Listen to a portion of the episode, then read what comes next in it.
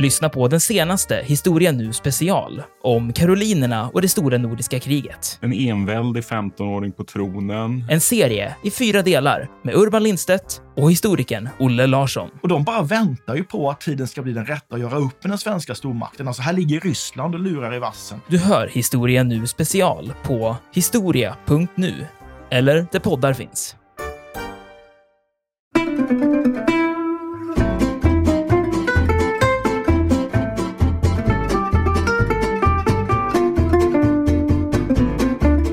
Förutom Emil Nobel, som då kan ha varit den som utlöste explosionen, så omkom då en av Emils studiekamrater från Uppsala som var på besök och som tydligen fungerade som någon slags eh, nyfiken assistent. Det var en pojke på 13. Det var en tjänsteflicka, en arbetare som bara råkade passera ute på gatan och så då en grannfru som du själv nämnde då, i någon av de här angränsande byggnaderna, hon genomborrades av glassplitter när, när de här ja, fönsterrutorna sprängdes i, liksom i alla byggnader av, i området av den här tryckvågen från explosionen.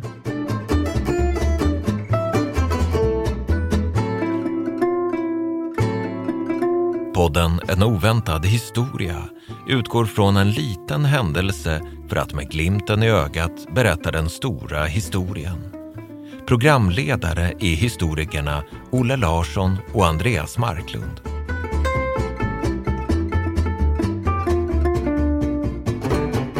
God morgon Olle! God morgon Andreas Marklund, hur är läget? Det är alldeles utmärkt faktiskt. Lite för tidigt för min smak, men sånt är ju livet. Precis. Ju tidigare på dagen desto vackrare folk heter det ju. det gäller dock inte för undertecknad. Det tar några, några, några timmar att liksom få ansiktsmasken, att, att, eller ansiktsmassan att hänga ihop. Nåväl, lyckligtvis kan man ju inte se det i radio. Idag tar jag mig friheten att inleda in medias res, eller pang på rödbetan som det också skulle kunna uttryckas.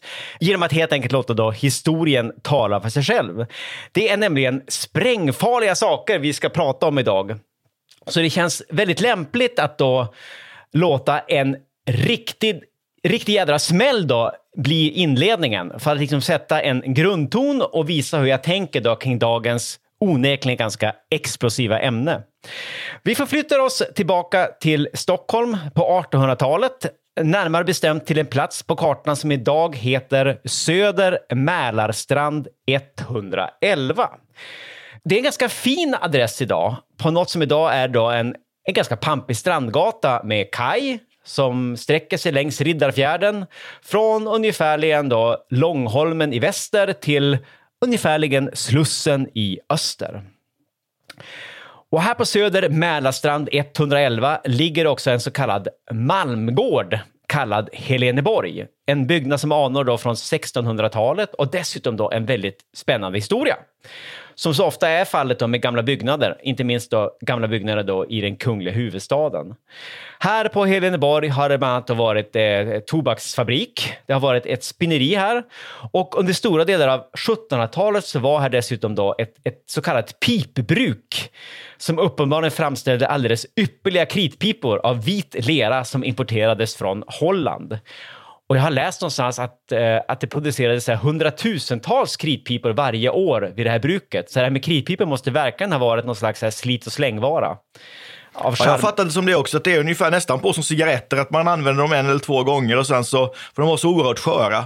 Det är otroligt fascinerande och faktiskt ett ämne för ett eget avsnitt känner jag så här spontant. Det måste vi podda om någon gång. Kritpipor på 1700-talet. Definitivt. Eh, men det vi ska prata om idag är kanske lite mer sinistert. Vi ska prata om det mest dramatiska ögonblicket då i Heleneborgs historia som ägde rum vid halv elva-tiden på förmiddagen den 3 september 1864. Ett år som ibland poppar upp när vi snackar. Spännande år på många sätt. Den 3 september 1864, det var en lördag. Och det som hände kan då bland annat beskrivas som att det, man hörde till att börja med ett, ett fruktansvärt dån från den här platsen. Ett dån som rungade över stora delar av Stockholm och fick fönsterrutorna att sprängas, både bland grannhusen på Södermalm och på andra sidan vattnet då på Långholmen. Dånet följdes snart av kyrkklockor klingande kyrkklockor som förkunnade att elden var lös på Söder. Och överallt på gatorna samlades chockerade människor som försökte ta reda på vad det var som hade hänt. Och vad sjutton var det då som hade hänt? Jo, det kunde man läsa om i tidningarna dagen efter, där det bland annat publicerades ett flertal då ögonvittnesskildringar då från folk som var på plats.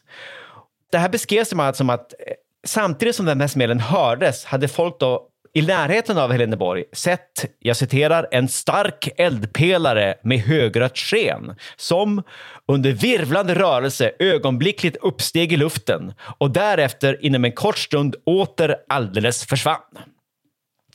Så det var alltså någonting som hade exploderat. Någonting som hade befunnit sig i en träbyggnad i närheten av den här flådiga Malmgården, men lite längre ner vid vattnet, alltså vid strandkanten ungefär. Men denna träkock var nu ett minne blott. Det fanns ingenting kvar av den här enkla men ganska stora träbyggnaden. Den totalförstördes i explosionen och runt omkring på marken hittade man, och nu citerar jag några ganska magstarka rader då från en av 1860-talets större svenska dagstidningar.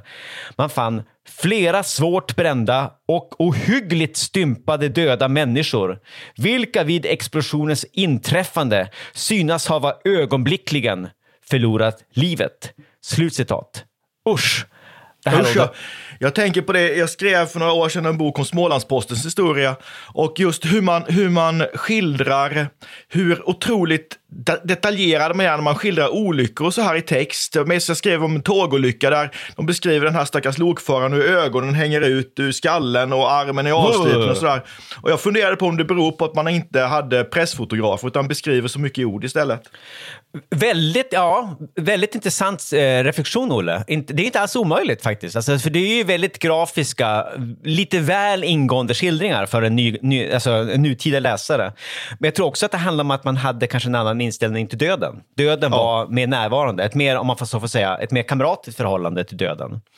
Men alltså, för att återvända till Stockholm år 1864. Det här var verkligen en ohygglig händelse och som sagt en ohygglig jädra smäll.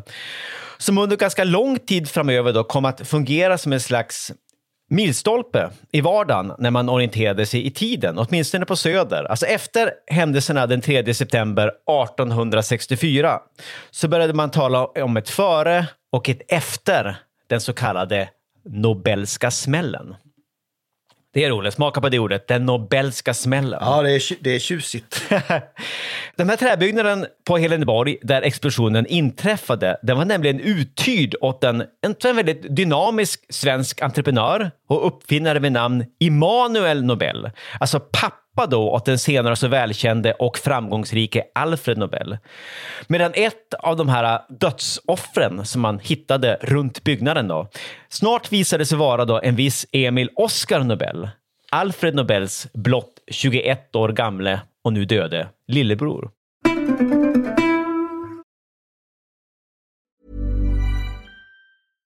Hej, jag Ryan Reynolds. At Mint Mobile, we like to do the opposite of what Big Wireless does. They charge you a lot, we charge you a little. So naturally, when they announced they'd be raising their prices due to inflation, we decided to deflate our prices due to not hating you. That's right. We're cutting the price of Mint Unlimited from $30 a month to just $15 a month. Give it a try at mintmobile.com slash switch. $45 upfront for three months plus taxes and fees. Promote for new customers for limited time. Unlimited more than 40 gigabytes per month. Slows. Full terms at mintmobile.com.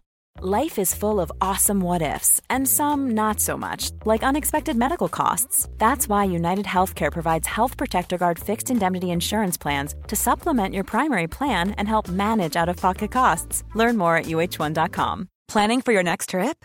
Elevate your travel style with Quince. Quince has all the jet setting essentials you'll want for your next getaway, like European linen, premium luggage options, buttery soft Italian leather bags, and so much more and is all priced at 50 to 80% less than similar brands. Plus, Quince only works with factories that use safe and ethical manufacturing practices. Pack your bags with high-quality essentials you'll be wearing for vacations to come with Quince. Go to quince.com/pack for free shipping and 365-day returns.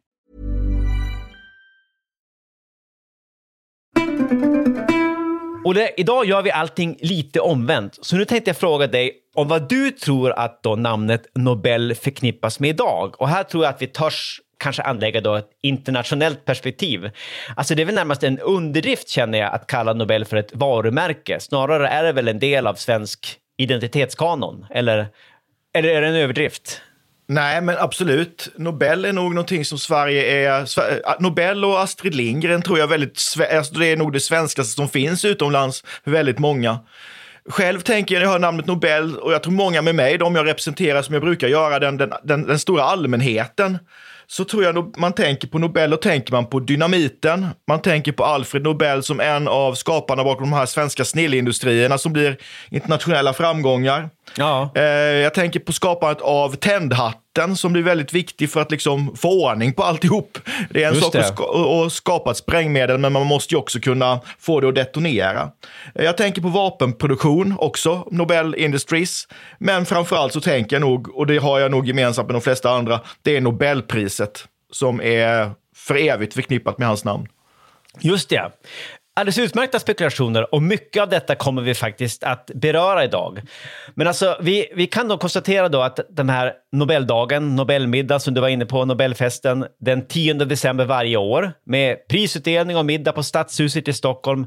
Det har, nog, det har liksom blivit en av årets stora mediehändelser som inte bara följs av en svensk publik utan det brukar också få en hel del uppmärksamhet i stora internationella medier eftersom det är så pampigt, eftersom det ofta finns väldigt intressanta personer bland pristagarna och inte minst eftersom det handlar om väldigt mycket pengar. För förutom guldmedalj, förutom diplom och ett handslag från kungen så får ju varje Nobelpristagare ungefär 10 miljoner kronor av Nobelstiftelsen. Så det här är verkligen inte en, en symbolisk utmärkelse utan det finns, det finns substans i det här, det finns pengar i det, det, det är the real thing. För det var en ganska ansenlig summa pengar då som den tidigare nämnde Alfred Nobel testamenterade till en fond som enligt hans egen sista vilja skulle premiera de som, och nu citerar jag då, under det förlupna året hava gjort mänskligheten den största nytta. Slutcitat. När han gick ur tiden den 10 december då, 1896 så hade Alfred Nobel en personlig förmögenhet på över 2 miljarder kronor i dagens penningvärde. Och det var större delen av det här beloppet då som Alfred Nobel testamenterade till framtida generationer då av forskare, författare och fredsskapare. Och det är det vi ska prata om idag, Olle. Inte om Nobelpriset, utan om hur Alfred Nobel byggde upp sin imponerande förmögenhet. Och tror det eller ej, men den Nobelska smällen är faktiskt en ganska viktig del av förklaringen. Men Olle, du har ju redan lite koll på det här, det vet jag ju. Så låt oss återvända till detta Heleneborg på söder Mälarstrand den 3 september 1864. Om vi börjar då med bakgrunden till explosionen. Vad var det familjen Nobel då höll på med i den här äh, träkåken egentligen? Jo, här på Heleneborg så har ju far och söner Nobel inrättat någon slags äh, laboratorium där man gör diverse experiment, framförallt inriktade på diverse sprängämnen. Och det man intresserar sig för mest nu är ett ämne som heter nitroglycerin, som inte är helt okänt. Eh, på den tiden kallade man det för sprängolja. Det är ett härligt ord. Men, men sprängmedel var ju viktigt här. Det här är ju liksom, det ska byggas järnvägar, det ska spränga, man ska bryta malm i gruvor, så att sprängmedel är viktigt. Och det finns ju pengar att göra naturligtvis för den som kan tämja det här ganska farliga ämnet, för det är ju ett mycket farligt ämne. Eh, det är kraftfullt, men det är också då väldigt stötkänsligt och egentligen då helt enkelt livsfarligt. Och dessutom vid fel temperatur så kan det självantända. Så det handlar helt enkelt om att man försöker helt enkelt domptera det här ganska farliga ämnet och få det här att kunna fungera i, i praktisk användning. Och den här dagen så går det ju minst sagt sådär då med tanke på den här förfärliga smällen och, och dödsfallen. Ja, precis. Alltså, man, nu, man försöker hitta sätt att, att tämja nitroglycerinet på, helt enkelt, som ju är... Eh, det var ju någon slags kemisk blandning, va? det är en blandningsprodukt då, som har upp, alltså, skapats några decennier dessförinnan på 1840-talet av någon italiensk kemist som eh, Alfred Nobel så får, får, får, kunskap om under sina resor i, i utlandet. Ja, det är väl en blandning av svavelsyra och, och glycerin som eh, man då förenar. Precis.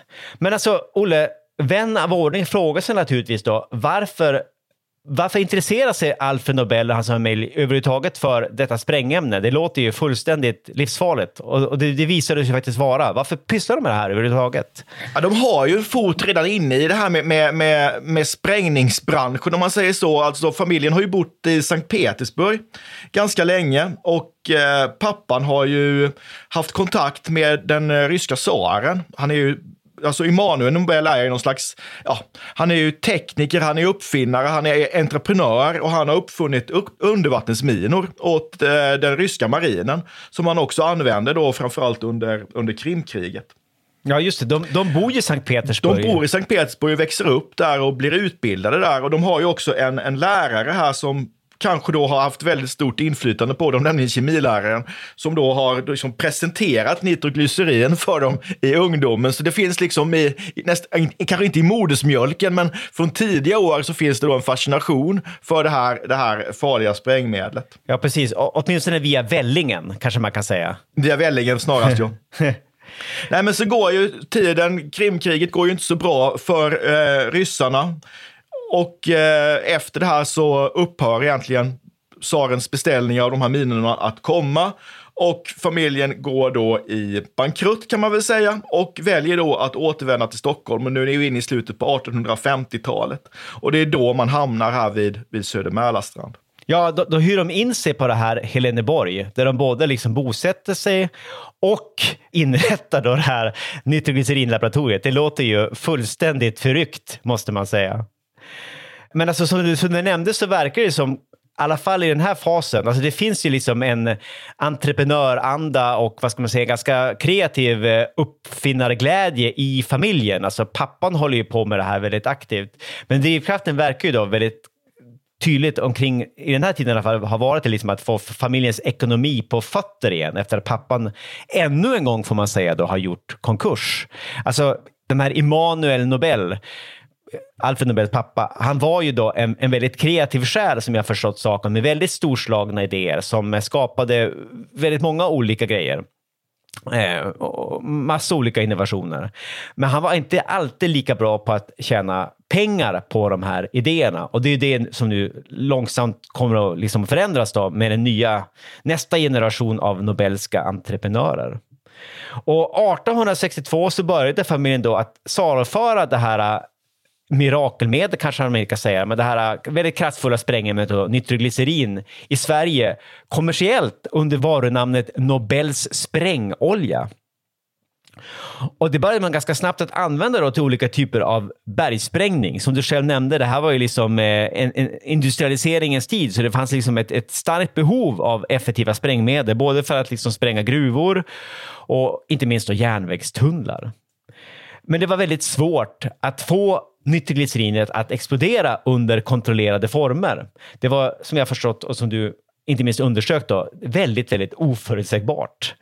En lösning kom då, en, vad ska man säga, ett steg på väg mot en lösning kanske man kan säga, kom då Alfred Nobel utveckla den här tändhatten som du nämnde tidigare, som man faktiskt då tog patent på 1864.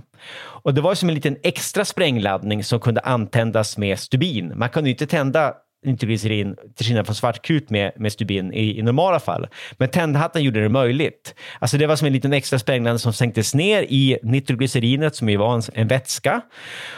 Och sen kunde då tändhatten få de här vätskorna att explodera genom att åstadkomma då en väldigt kraftig stöt. Och om det var någonting nitroglycerin, nitroglycerinet var, så var det då var stötkänsligt. Det är något av en tungvrickare där, nitroglycerin. Jag tycker vi ska, ja, det är inte alls helt enkelt. Jag tycker att vi pronto döper om det till sprängolja. Sprängolja är bättre. ja, låt oss nu återvända till den här smällen då, Olle. Hur skulle du beskriva det som hände den här dagen och vilka konsekvenser fick det för familjen Nobel och Alfreds arbete med att tämja nitroglycerinet? Nej, men det här är ju en alldeles förfärlig händelse. Sex personer dör, bland annat då Emil Nobel, lillebrodern då, som sen dessutom får skulden för detta, men det kan vi återkomma till. Man lyckas ju i princip spränga sönder alla fönsterrutor som finns i närheten och folk skadas ju av det här splittret som kommer då från, från tryckvågen. Och naturligtvis är det här inte speciellt populärt hos den stora allmänheten och absolut inte hos grannarna, så det blir ju en polisutredning. Där det handlar om att reda ut vad är det som har hänt och vem är eh, skyldig? Ja, precis, för det var ju, det var ju sex dödsoffer. Alltså Ja, sex precis. personer dog. Alltså förutom Emil Nobel, som då kan ha varit den som utlöste explosionen, så omkom då en av Emils studiekamrater från Uppsala som var på besök och som tydligen fungerade som någon slags eh, nyfiken assistent. Det var en pojke på 13. Det var en tjänsteflicka. En arbetare som bara råkade passera ute på gatan. Och så då en grannfru som du själv nämnde, då, i någon av de här angränsande byggnaderna, hon genomborrades av glassplitter när, när de här ja, fönsterrutorna sprängdes i, liksom, i alla byggnader av, i området av den här tryckvågen från explosionen. Men det blev ju polisförhör som sagt var eh, och man kallade ju in, inte minst då pappan Immanuel Nobel, ganska tidigt. Och här berättar han man kan ju hitta det här, alltså förhörsmaterialet kan man ju hitta då på nätet. Och det är ganska intressant läsning. Alltså, han berättar ju ganska snabbt då, nu citerar jag, för polisen i Stockholm att bland annat kunde olyckan tillskrivas någon oförsiktighet hos hans vid tillfället omkomne son, vilken 21 år gammal och på de tider han icke tillbragte i Uppsala brukade biträda fadern vid det av denne anställda kemiska försök. Som du själv nämnde, det framstår som någon slags tragisk olyckshändelse det här, som verkar då ha enligt den här versionen förorsakats då genom slarv hos den yngste sonen, alltså denne Emil Oscar Nobel.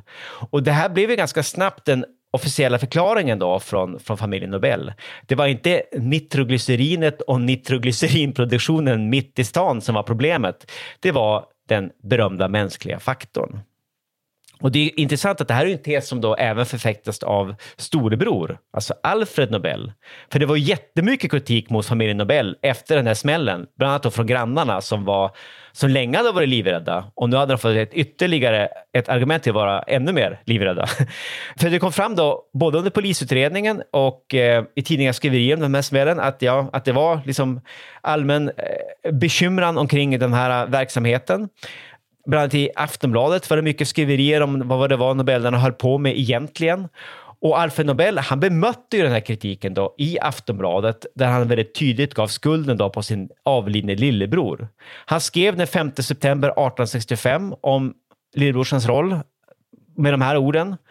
Olyckligtvis lär han ha begått det sorgliga misstaget att göra ett nytt försök i för stor skala och utan termometer för att avläsa temperaturens stigande. Han visste fullkomligen vilken fara som är förknippad med nitroglycerinets uppvärmning till 180 grader Celsius och att en sådan uppvärmning är det enda för vilket man måste akta sig vid dess behandling. Vad säger du om det, Olle? Ja, precis. Det är ju, det, det, det är just, jag tycker inte det är speciellt snällt att skylla på en död, men det här det gör han ju alltså. Och det är alltså den här då försummelsen att avläsa temperaturen som får eh, sprängoljan att explodera och orsaka det här. Och det här får ju konsekvenser för familjen Nobel. Man blir ju skadeståndsskyldig. Man får ju täcka reparationskostnader för det man har förstört. Och det är ju ganska mycket. Och dessutom så förbjuder man nitroglycerintillverkning inom bebyggt område. Och det där gör ju att man måste flytta verksamheten någon annanstans. Man kan inte vara kvar på Heleneborg och eh, Södermälarstrand. Så vad gör man då? Jo, men man, man skapar först en slags mobil fa fabrik och det tycker jag är ganska innovativt. Man Ja. har en prom ute på Mälaren Ja. och det känns ju tryggt så att säga. Och där gör man experiment och sen så skaffar man ju mark vid Vinterviken, ungefär ja, vid Aspudden idag då. Och eh, här skapar man då en firma som heter Nitroglycerin Aktiebolaget. Där man då börjar massproducera det här nya sprängämnet 1865. Och det här var världens första nitroglycerinföretag, uppenbarligen. Precis, och det blir ju en succé. Det ligger ju helt rätt i tiden som sagt var. Industrialisering, järnvägsbyggande, man behöver kunna spränga. Men, och det här är ju ett stort men, det här gör ju inte nitroglycerinet mindre farligt, utan det, man orsakar ju ytterligare några sprängolyckor. Vid ett tillfälle så dödas 14 personer i en explosion 1868. 1874 dör åtta till, så de här olyckorna fortsätter ju att förfölja familjen Nobel. Precis, och det är väl framförallt då fabriksarbetare i, i Vinterviken då som stryker med.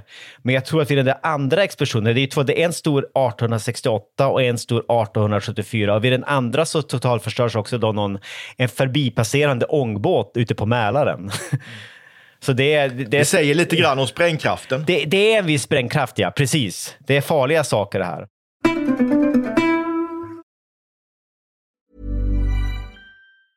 There's never been a faster or easier way to start your weight loss journey than with PlushCare. PlushCare accepts most insurance plans and gives you online access to board-certified physicians who can prescribe FDA-approved weight loss medications like Wigovi and Zepbound for those who qualify. Take charge of your health and speak with a board-certified physician about a weight loss plan that's right for you. Get started today at plushcare.com slash weight loss. That's plushcare.com slash weight loss. plushcare.com slash weight loss.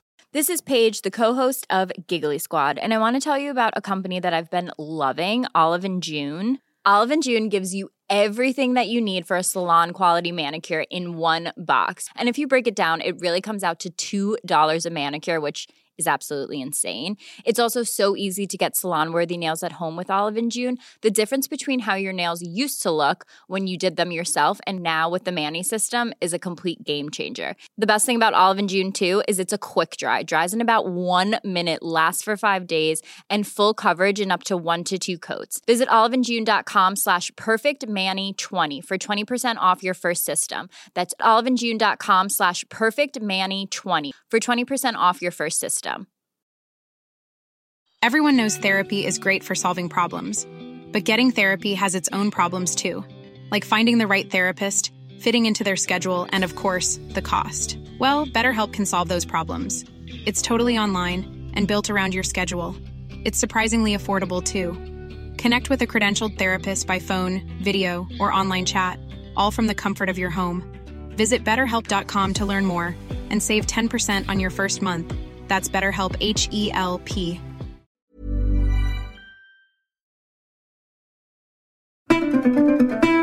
Vad man måste göra nu för att kunna ta det här ett steg till, det är ju att man måste lära sig att stabilisera nitroglycerinet. Det är ju liksom, eh, det är ju det som är skillnaden mellan lycka och, och misslyckad idé. Det här måste kunna stabiliseras. Och det lyckas man ju med. Och här har vi ju den här stora uppfinningen som då har gjort Alfred Nobel berömd över hela världen, nämligen då dynamiten. För vad dynamiten är, är ju faktiskt en nitroglycerinprodukt som man har lyckats att stabilisera på olika sätt. Precis, kan man kalla det för en nitroglycerinpatron eller något sånt? Ja, som består av någon degaktig blandning helt enkelt som man måste spränga igång då med hjälp av en sån här tändhatt fortfarande och krutstubin. Ja, precis. Det är tydligen, som jag har förstått det är i alla fall den ursprungliga blandningen där är ju väldigt specifik, alltså ingredienserna. Det består, det är ju inte någon slags deg som eh, nitroglycerinet ligger inbäddat i. Som bland annat består då av, av sand, en särskild typ av sand från floden Elbes stränder i Tyskland. Eh, som man då, jag vet inte, så började man väl då importera till den där fabriken i, i Vinterviken. Och det var den här impacten som gjorde då att nitroglycerinet inte blev lika stötkänsligt och dessutom kom man då tänd, antända det då via en tändhatt som också sänktes ner och kunde kopplas till en stubin. Men Nobel själv blev ju aldrig riktigt nöjd med sina sprängämnen utan han fortsatte då att arbeta med förbe- förbättringar av den här produkten och tog patent på det under, under större delen av sitt liv. Men det var alltså då dynamiten som la grunden till den här enorma personliga förmögenhet som Alfred Nobel då byggde upp under andra hälften av 1800-talet. Och han skapade ju då ett, ett veritabelt dynamitimperium med ett hundratal fabriker och mängder av bolag och dotterbolag som liksom var utspridda över hela Europa. Och nu börjar ju också dynamitens segertåg över hela världen. Exakt, exakt. Eh, men det är ju inte alla som jublar. Eller ibland Nej. kan man säga att det är fel personer som jublar. För det var, det var inte bara industrialister och ingenjörer som såg fördelarna att det nu kom ett effektivt och lätthanterligt sprängmedel då på öppna marknaden. Dynamit kunde ju också användas då av andra mer illasinnade aktörer som medvetet var ute efter att ja, skada andra eller bara skapa kaos och förstöra. Dels fanns det naturligtvis militära användningsområden, men det som framför allt ställde till med riktiga problem under Alfred Nobels egen levnad, alltså då, under den här perioden var ju Europa relativt förskonat från större militära konflikter. Det stora problemet då var ju då terrorister av allsköns slag som använde dynamit till att föröva politiskt motiverat våld mot, eh, ja, mot samhället, mot etablissemanget. Och det finns ju till och med ett särskilt ord för den här typen av aktörer, nämligen då dynamitard ett, ja, ett, ett, ett eh, härligt begrepp, men dock med en vad ska man säga, ohygglig konnotation. Alltså det är ett ord som enligt Svenska Akademins ordbok kan spåras tillbaka till ungefär år 1890 i Sverige och som betecknar, jag citerar, en person, i synnerhet anarkist, som förbereder eller utövar dynamitattentat. Och sådana här attentat var det faktiskt ganska många av i Europa under tiden fram till första, alltså decennierna före första världskrigets utbrott, alltså 1880-talet fram till 1914 ungefär. För det var ju faktiskt just precis då som den moderna terrorismen såg dagens ljus och det kommer vi också att podda om i ett senare avsnitt. Och många av dessa terrorister använde sig gärna då av dynamit eftersom det var så spektakulärt och skapade synlighet för dessa terroristers eh, politiska agendor och program. Man pratade ju om, eh, bland terrorister, om, eh, eller eh, tidens då, politiskt motiverade våldsutövare om propaganda by the deed, alltså gärningens propaganda. Och där liksom var ju dynamiten, alltså bokstavligt sett ett ganska, vad ska man säga, eh, slagkraftigt argument. Och dessutom var ju dynamiten då också väldigt lättåtkomlig och, och lätt att använda. Bland annat dödades ju då den ryska tsaren Alexander den andre av en hemmagjord bomb, en så kallad helvetesmaskin som bland annat bestod då av Nobelproducerad dynamit. Men turisterna de konstruerade också då olika typer av tidsinställda bomber som placerades på järnvägsstationer, teatrar, operahus och så vidare. Både Barcelona och Paris var illa drabbade av det här och Paris fick faktiskt öknamnet dynamitens huvudstad under 1890-talet. Och frågan är ju hur det här påverkade synen på Alfred Nobel, alltså både allmänhetens och makthavarnas syn på den här dynamitfursten. Läser man lite äldre biografier över Nobel så finner man uppgifter om att han kunde kallas för dödens köpman och att detta gjorde honom väldigt illa berörd och att det kanske kan ha bidragit till att han då använde sin förmögenhet till den här fonden där han ju bland annat preciserade att det skulle instiftat ett särskilt fredspris. Det har till och med talats om en fransk dödsannons över eh, Alfred Nobel. Med rubriken “Dödens köpman är död” som ska ha publicerats något prematurt, säger man väl, alltså några år för tidigt, i april 1888, eftersom då en mindre noggrann journalist ska ha blandat ihop Alfred med den äldre brorsan Ludvig Nobel, som avled i Cannes den 12 april 1888. Och Alfred Nobel ska då enligt vissa äldre biografier ha läst det här och det ska gett honom en chock och få honom att liksom, eh, ja, reflektera lite grann över sitt eftermäle.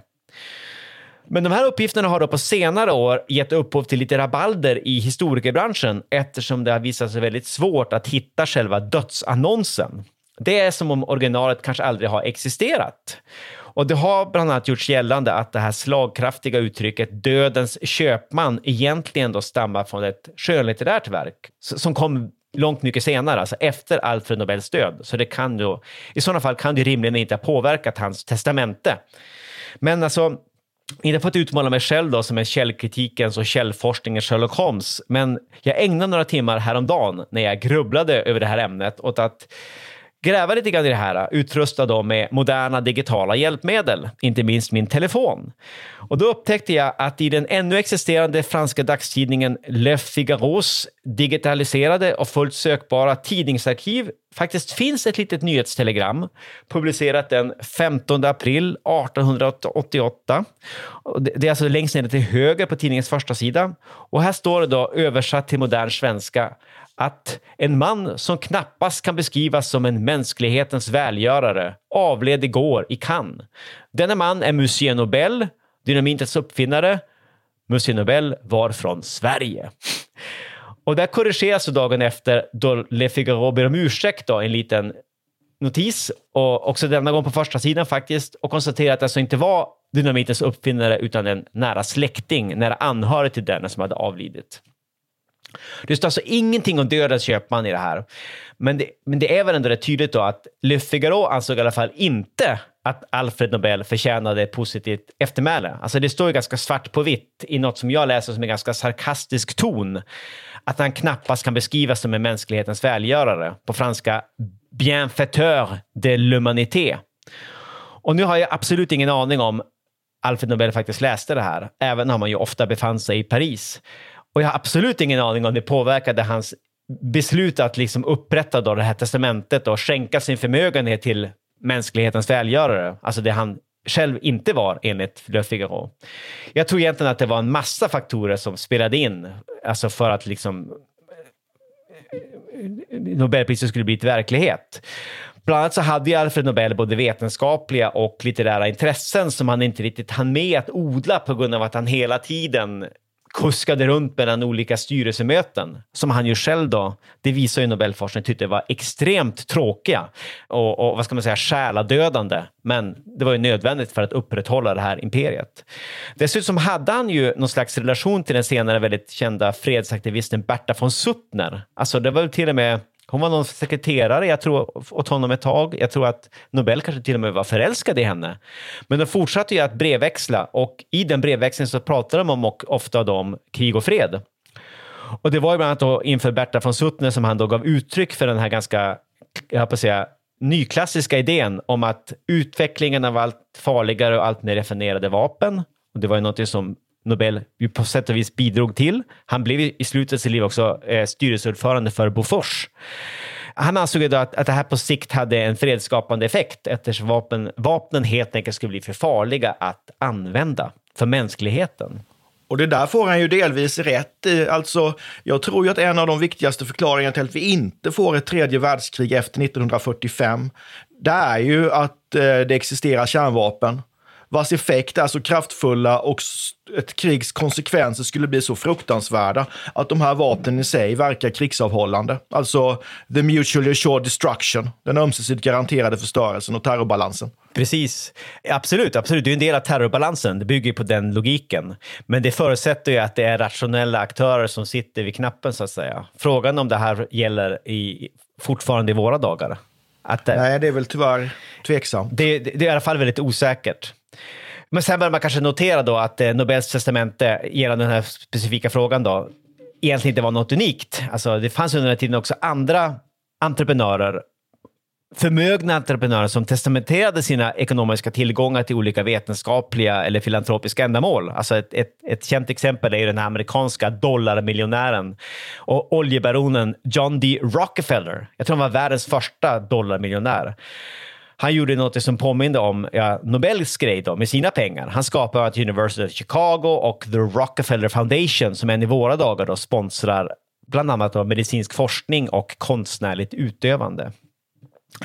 Men alltså vi har kommit fram till vägs ände, Olle, idag. Vi har snackat om den Nobelska smällen, vi har snackat om dynamiten, vi har snackat om hur Alfred Nobel byggde upp sin förmögenhet som blev då grundplåten för Nobelpriset och Nobelmiddagen och allt det där. Och vi har också hunnit snacka lite grann om terrorbalansen, vilket på något sätt kommer in i allt det här på ett intressant sätt. Men jag tänkte, nu håller vi oss fast vid dynamitgubbarna och så lämnar vi allt som handlar om Nobelglamour och så vidare åt andra poddare. Jag frågade Olle, väldigt hypotetiskt och oförpliktande, vad tänker du om allt det här? Vad tror du kan ha varit orsaken till att Alfred Nobel skapade det här världsberömda priset? Alltså kan det på något sätt ha en koppling till hans egentliga livsverk då inom sprängämnesbranschen? Alltså förutom det rent ekonomiska? Nej, men jag tror, som du var inne på tidigare, att det handlar om flera olika samverkande faktorer. Jag tror att det är viktigt att Nobel var en vetenskapsman. Han var intresse genuint intresserad av vetenskapliga framsteg på flera olika områden. Han var ju också litterärt intresserad och han, han då såg sitt pris som ett sätt att uppmuntra fortsatta verksamheter inom vilken vetenskap det vara må. Det tror jag är viktigt. Jag tror också att om man är den här typen av person så har man någon slags behov kanske av att manifestera sig själv inför eftervärlden. Och då gör man det här genom att göra sitt namn odödligt genom att instifta ett pris. Men jag utesluter inte heller då att det handlar om just att det var dynamit som han uppfann som eh, faktiskt gör att han funderar på det här med fredspriset. För jag menar, dynamit är ju som många andra produkter. Den kan både vara i det goda och i det ondas tjänst. Det finns ju en dubbelhet i detta. Och jag tror att det också bidrog när han förstod också att det han har utvecklat inte bara skapar eh, gör det lättare att bygga järnvägar och, och, och bryta malm, utan också har en fruktansvärd destruktiv eh, kapacitet om man använder på fel sätt. Så jag tror att det är flera faktorer som, som, eh, som samverkar helt enkelt. Kan han ha känt sig lite missförstådd? Möjligen. Alltså jag kan tänka mig att om, det nu, om han nu någon gång stötte på att någon kallat honom för döden köparen, vilket han mm. kanske har gjort, jag, inte vet jag, så tror jag att han kan ha mycket illa vid sig. Det hade ja. jag gjort. Aha, definitivt. Men jag tänker också att, kanske att han också kände att han kanske inte hade levt exakt det liv som han hade velat leva också. Alltså att han, han hade, det fanns ju också en annan sida hos honom. Det här litterära och det vetenskapliga. Han valde ju väg. Det tvingas vi alla göra i, i livet. Och ibland blickar vi tillbaka och tänkte, ja, varför gick jag inte längs den där stigen istället?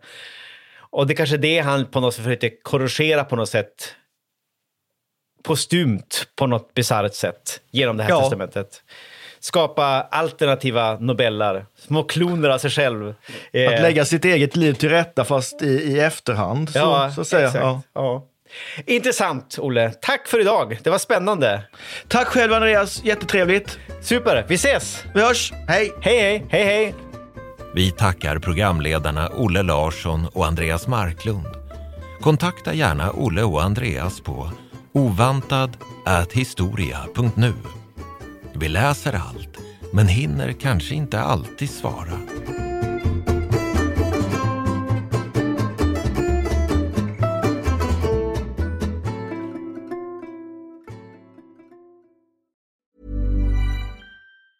Planning for your next trip? Elevate your travel style with Quince. Quince has all the jet setting essentials you'll want for your next getaway, like European linen, premium luggage options, buttery soft Italian leather bags, and so much more and it's all priced at 50 to 80% less than similar brands. Plus, Quince only works with factories that use safe and ethical manufacturing practices. Pack your bags with high-quality essentials you'll be wearing for vacations to come with Quince. Go to quince.com slash trip for free shipping and 365-day returns. Mom deserves the best, and there's no better place to shop for Mother's Day than Whole Foods Market. They're your destination for unbeatable savings, from premium gifts to show-stopping flowers and irresistible desserts. Start by saving 33% with Prime on all body care and candles. Then get a 15-stem bunch of tulips for just $9.99 each with Prime. Round out Mom's menu with festive rosé, irresistible berry chantilly cake, and more special treats. Come celebrate Mother's Day at Whole Foods Market.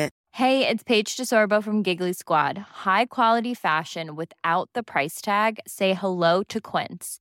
I'm snagging high-end essentials like cozy cashmere sweaters, sleek leather jackets, fine jewelry, and so much more. With Quince being 50 to 80% less than similar brands. And they partner with factories that prioritize safe, ethical, and responsible manufacturing. I love that. Luxury quality within reach. Go to quince.com slash style to get free shipping and 365 day returns on your next order. quince.com slash style. Iran har under 1900-talet genomgått tre omvälvande revolutioner som orienterat landet antingen mot västerlandets modell eller mot en auktoritär styrelseform. Idag pågår en social revolution i landet som vänder sig mot det islamistiska styret och vars anhängare har Europa och väst som förebilder. I en viktig bok ger idéhistorikern Mohammad Faslashemi en djupare förståelse för dagens dramatiska händelseutveckling.